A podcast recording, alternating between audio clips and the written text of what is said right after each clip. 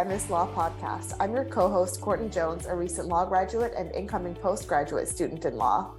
And I'm your co host, Clara Tokyo, a recent law graduate and incoming trainee solicitor. We're both co founders of the Feminist Law Project and passionate about the intersections of law and feminism. Today on the podcast, we have Dr. Tanya Serisier, reader in feminist theory in the Department of Criminology at the University of Birkbeck and researcher in the field of gender, cultural and socio-legal studies, as well as criminology um, actually in the 1993 skit from Saturday Night Live, um, you argue that it mocked affirmative consent, um, mm-hmm. and that one depicted the complexity behind consent, whereas the Thames Valley Police from, um, clip from 2015 depicted the simplicity behind consent. So we've obviously witnessed a progression um, and a change um, from 1993 to 2015. so I was wondering how you compare, contrast, and draw conclusions between um, the 1993 clip and the 2015 consent video? Yeah, so I think, um, you know, we, we've touched on this a little bit. I think one of the interesting things is that, and I mentioned this briefly at the beginning, you know, they're both periods of change around sex and sexual norms. You know, so in the 1990s, you had for the first time, you know, feminists and student activists bringing up this idea of date rape. It's really where the term comes from and really challenging the idea that, you know, the picture of sexual violence is not the stranger in the bushes. You know, the picture of sexual violence for most people is someone that they know, even someone they're in a relationship with. So that's a huge kind of moment in um, public culture, not just in the US, but also in countries like the UK and Australia, where I'm from. And it, you know, produces a lot of anxiety and backlash. I think we're in a very similar moment here, and we have been for quite some time because obviously, I mean, for me, it's it's strange to think, but 2015 is eight years ago now. But you know, the mid kind of 2010s were a period where we saw a lot of activism in different forums. Around that time, there was a lot of student activism around the problem of sexual violence on campus. Um, and that was part of the reason that the video was created. Um, a big context for the release of the video in the UK was a very um, famous rape trial of a footballer, Ched Evans, who essentially claimed that, you know, he didn't know that the woman who'd made the complaint wasn't consenting, even though she'd given no indication that she was. And that was where, because the, the video itself is based on a cartoon by a feminist blogger.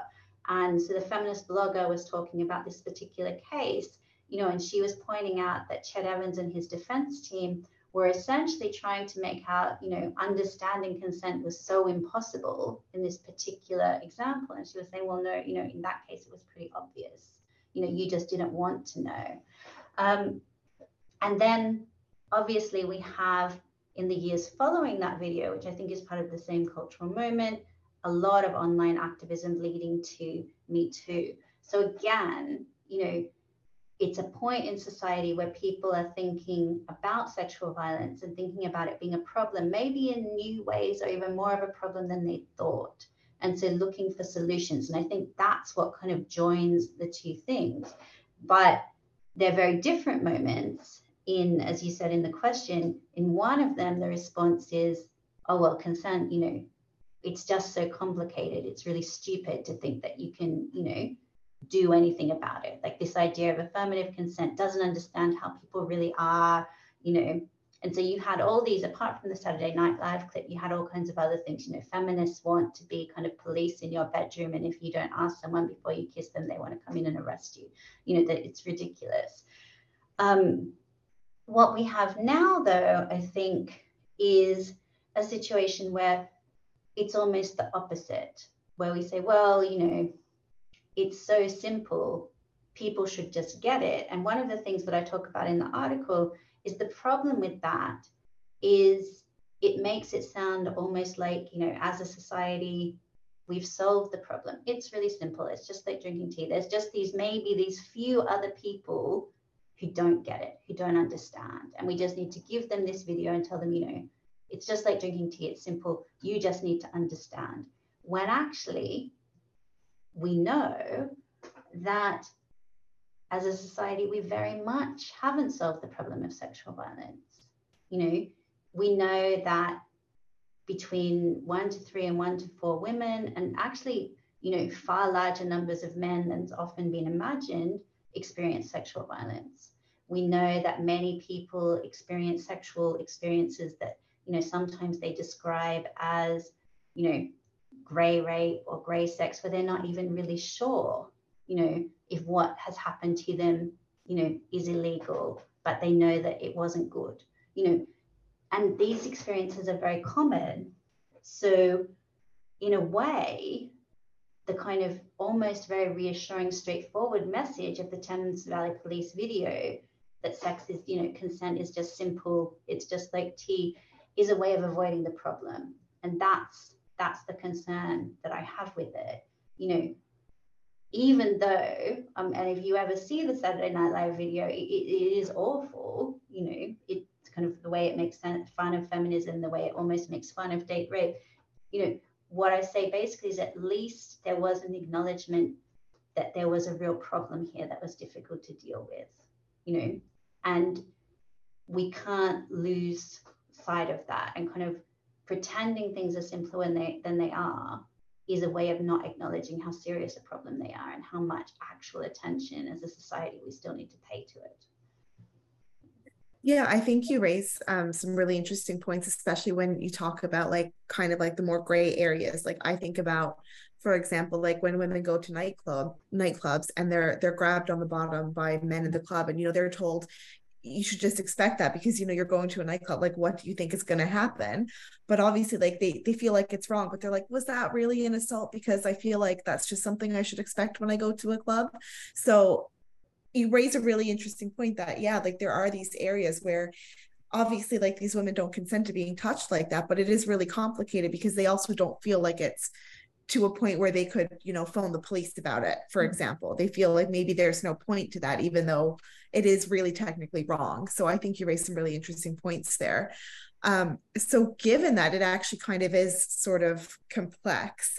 Do you think that legislation is useful or necessary when it comes to consent? And if you do then what types of laws do you think should be impl- implemented to prevent the sort of date rape jeopardy that you talk about in in your article yeah i mean this is you know this is a kind of an ongoing an ongoing problem. I mean i think the first thing to say about this is that what's very clear is that legal change cannot be the sole or even the primary arena of um, preventing sexual violence. And particularly as you're saying you know things that many people would never consider calling the police about.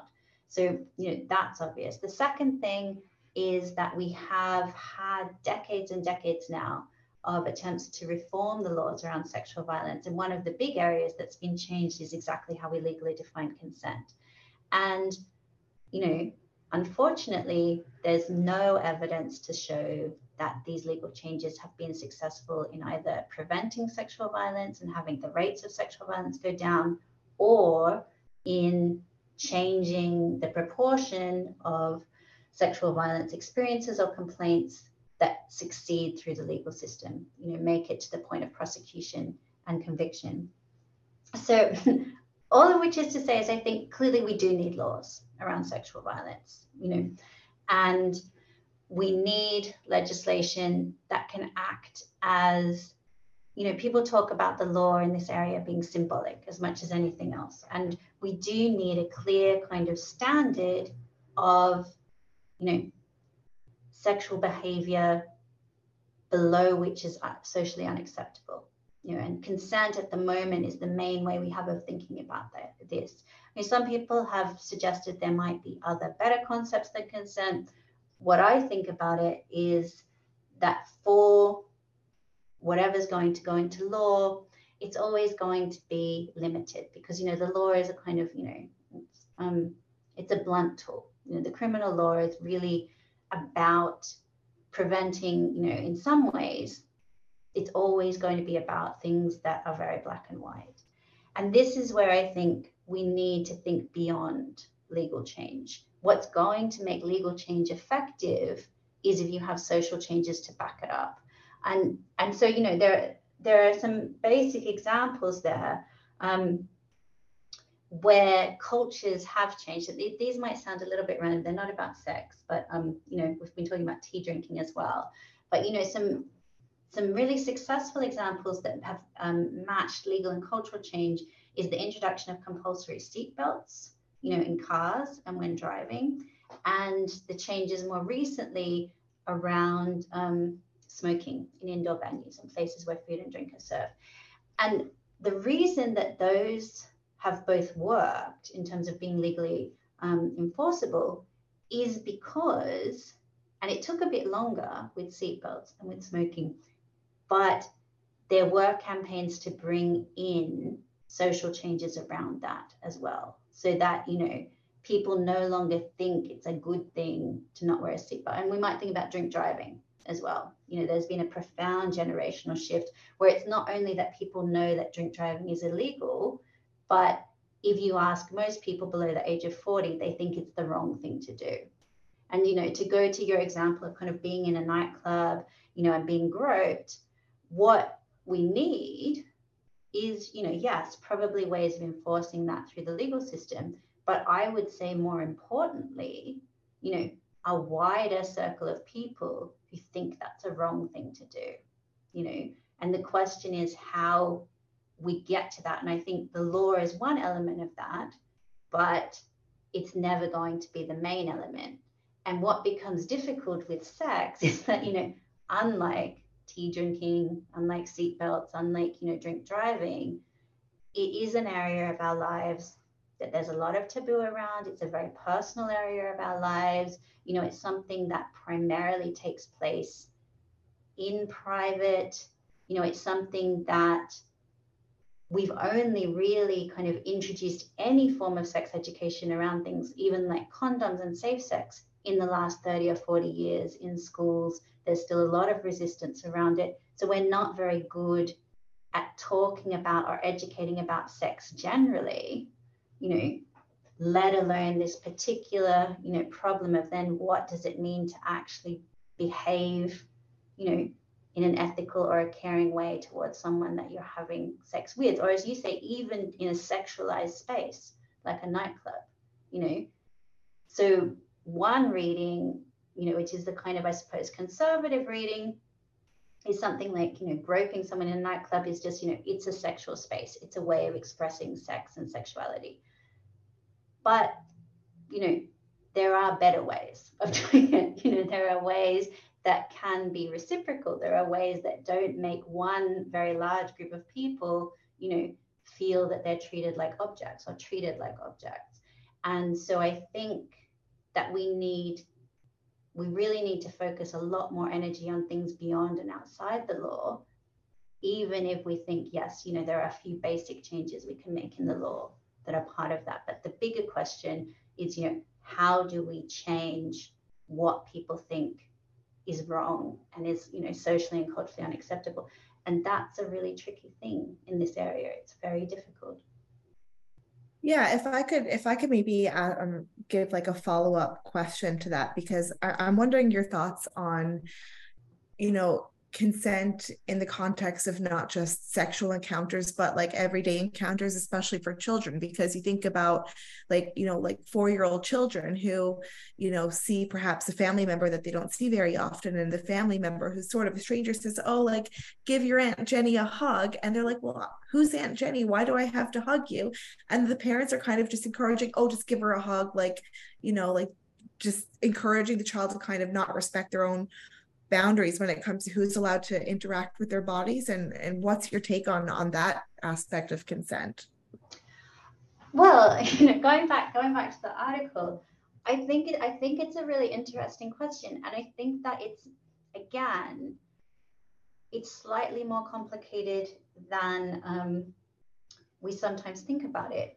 Because there are you know there are competing needs. Like absolutely you want especially young children to feel that you know not only are they comfortable with interactions that they have but other people are not able to do things to them and their bodies that they don't want you know?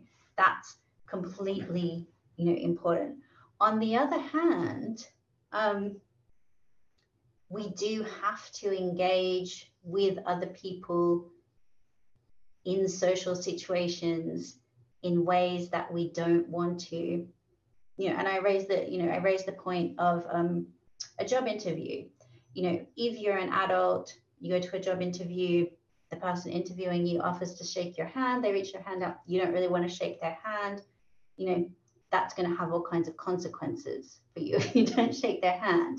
Um, and so there are also you know important kind of cultural rituals and bonding rituals around not only handshaking, but hugging, you know, as adults.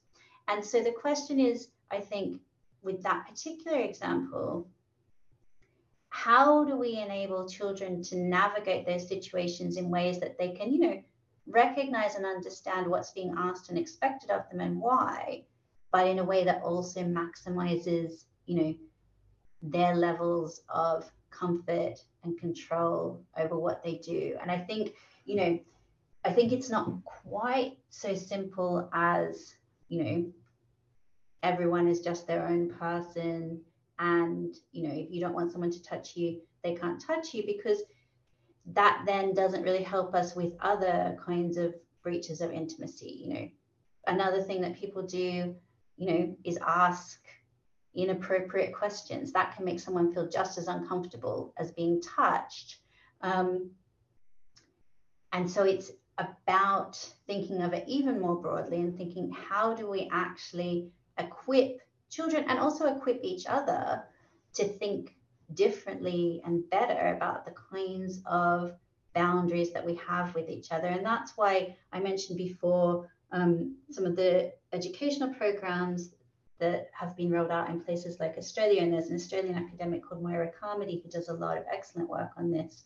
And it's precisely about starting from a very young age with children and getting them to think about what they want from other people, what other people want from them, you know, and even beyond things like, you know, hugging, you know, lots of conversation about, you know, do you have to share your toys? you know those kinds of things like what happens when someone asks you to do that and not. And you know recognizing that we have to interact with other people and part of that means sometimes doing things we don't want to do but equipping you know young people especially to you know have limits and boundaries on that as well as to navigate it. So i think you're right like i think it's absolutely important that we think about these things in a continuum that includes things like, you know, Aunt Jenny, you've never seen before, wanting to sweep in and give you a hug, but also, you know, even beyond just kind of physical contact.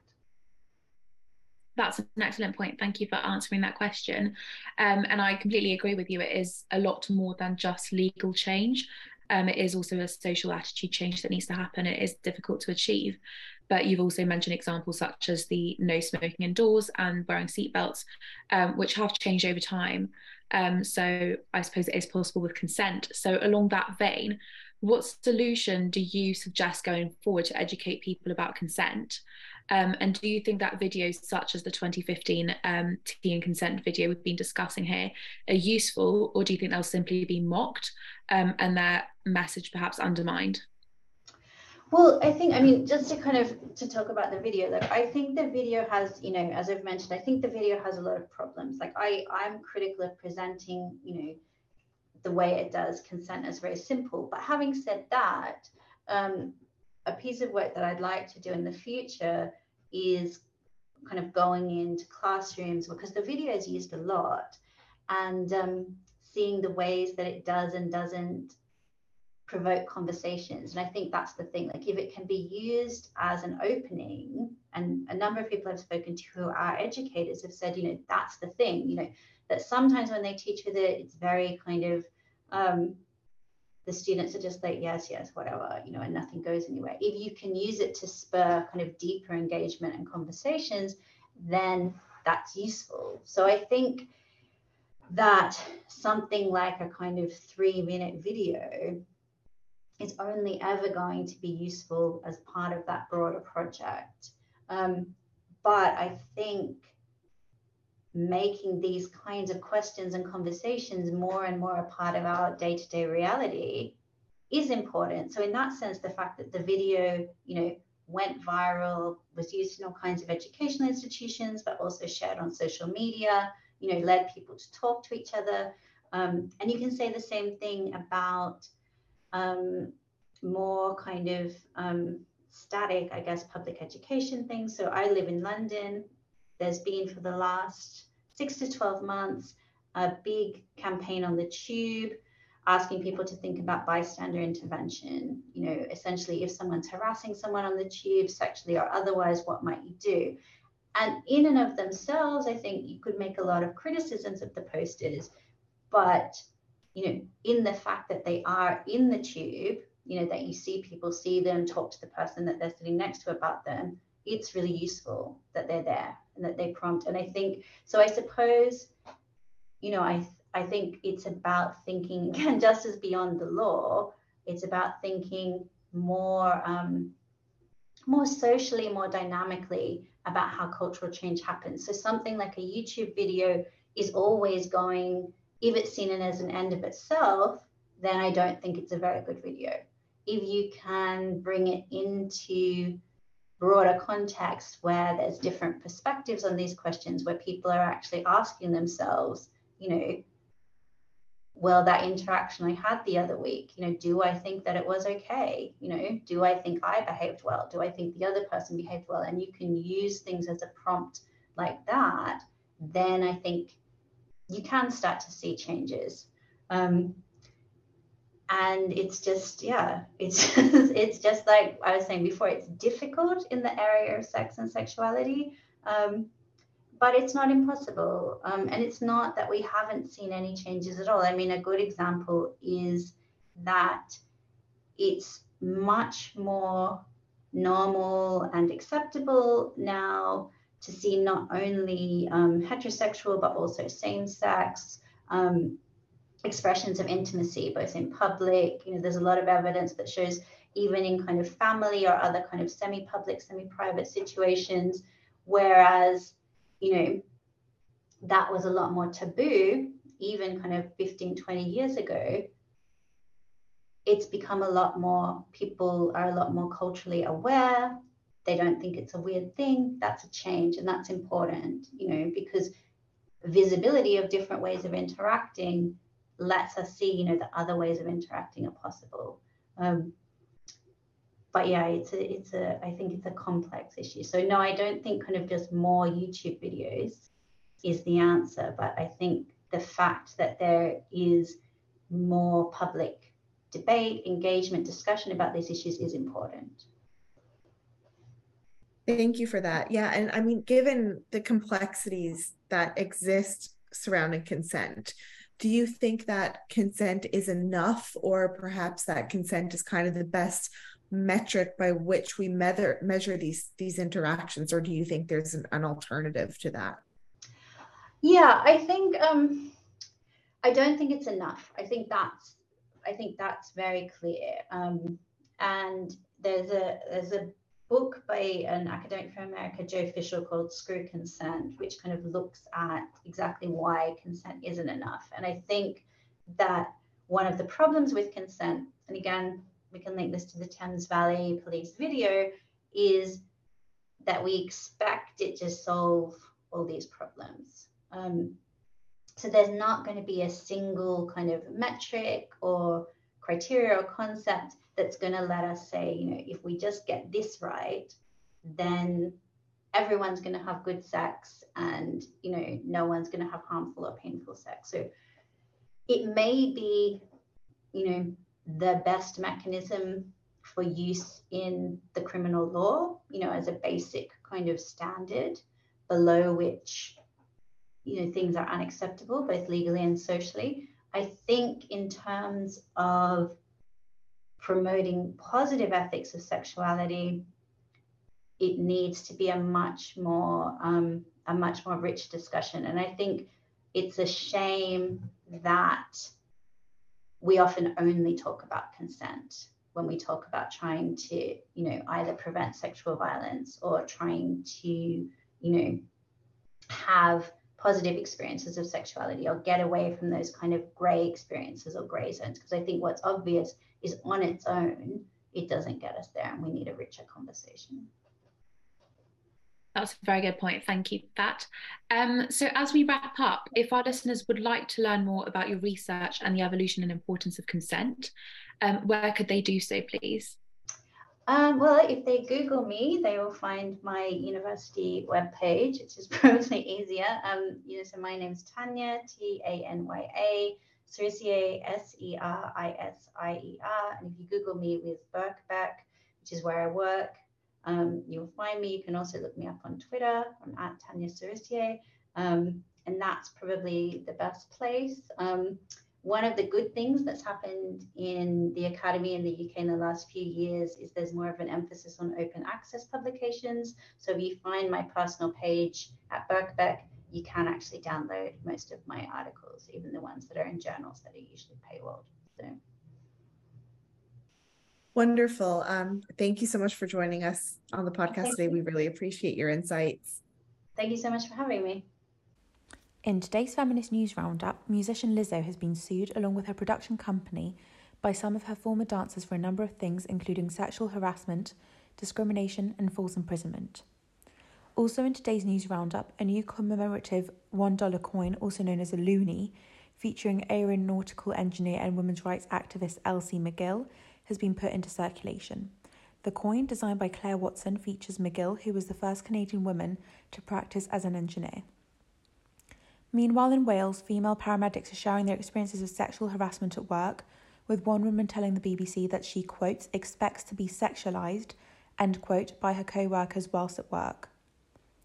Finally, the FDA in the United States has approved its first pill, Zuranolone, to treat postpartum depression, a condition faced by 10 to 15% of women during pregnancy or following birth, according to the New York Times. If you have any suggestions for this podcast, let us know directly via email at contact at feministlaw.org. Please also visit our website at feministlaw.org and follow us on Instagram and LinkedIn to keep up to date with our latest articles, podcasts, newsletters, and exciting news. The music for this podcast was sourced from pixabay.com. Thanks for listening.